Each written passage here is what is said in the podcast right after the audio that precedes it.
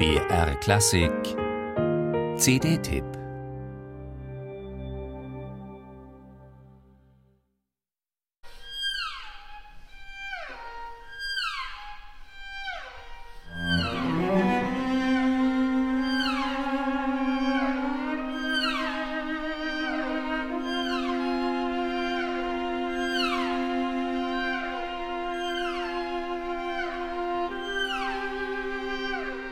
Merkur handelt vom Blick auf einen fernen Stern, den man beinahe nicht sieht, und dem Wunsch, dorthin zu gehen. Ein kleines Fünkchen Liebe in der Ferne, weit weg und doch so nah. Dies erläuternde Worte der griechisch-niederländischen Komponistin Calliope Zupaki über ihr Werk Mercurius, den ersten Teil eines Triptychons für Streichquartett, zu dem sich im mittleren Teil eine Klarinette gesellt. Die Musik der 1963 in Piräus geborenen Künstlerin ist spirituell ausgerichtet, schöpft aus alten Quellbezirken unserer mediterran geprägten abendländischen Kultur.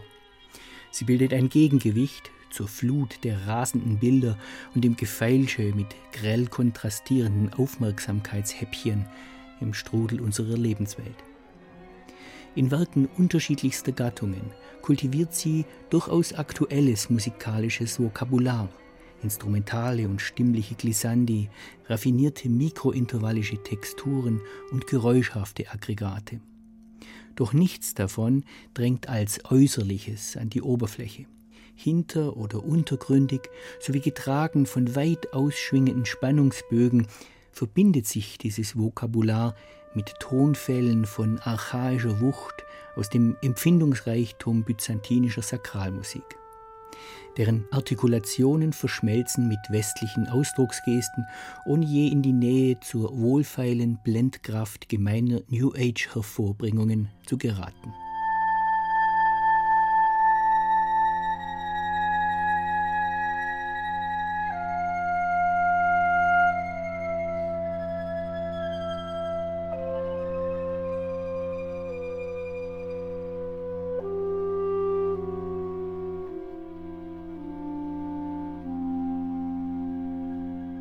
Lichnos, der Mittelteil des kammermusikalischen Triptychons, ist inspiriert von einem Vers aus den Psalmen Davids. Dein Wort ist meines Fußes Leuchte und ein Licht auf meinem Weg. Als könnte man ihnen schwebend folgen im Dunklen, den melischen Lineaturen der vom Klarinettenklang ausgeleuchteten Pfade. Bei aller Elaboriertheit und Kunstfertigkeit zieht diese Musik auch durch aufkommende Ahndungen eines grundlegend einfachen und überzeitlich gültigen in ihren Bann. Calliope Zupaki, die zunächst in Athen studiert hatte, dann Schülerin von Yannis Xenakis und Olivier Messiaen war und Morten Feldman in Darmstadt begegnete, schloss ihre Studien ab bei Louis Andresen in Den Haag. Seit 2007 begleitet sie am Königlichen Konservatorium dort selbst eine Professur für Komposition.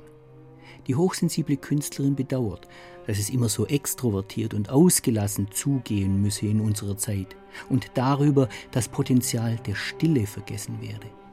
Offenkundig verfügt sie über die musikalischen Mittel, nachdrücklich die Unwiderstehlichkeit der Keimkräfte des Lebens zu beschwören. Eotinon, Klänge aus dem 2013 entstandenen Finale ihres Triptychons.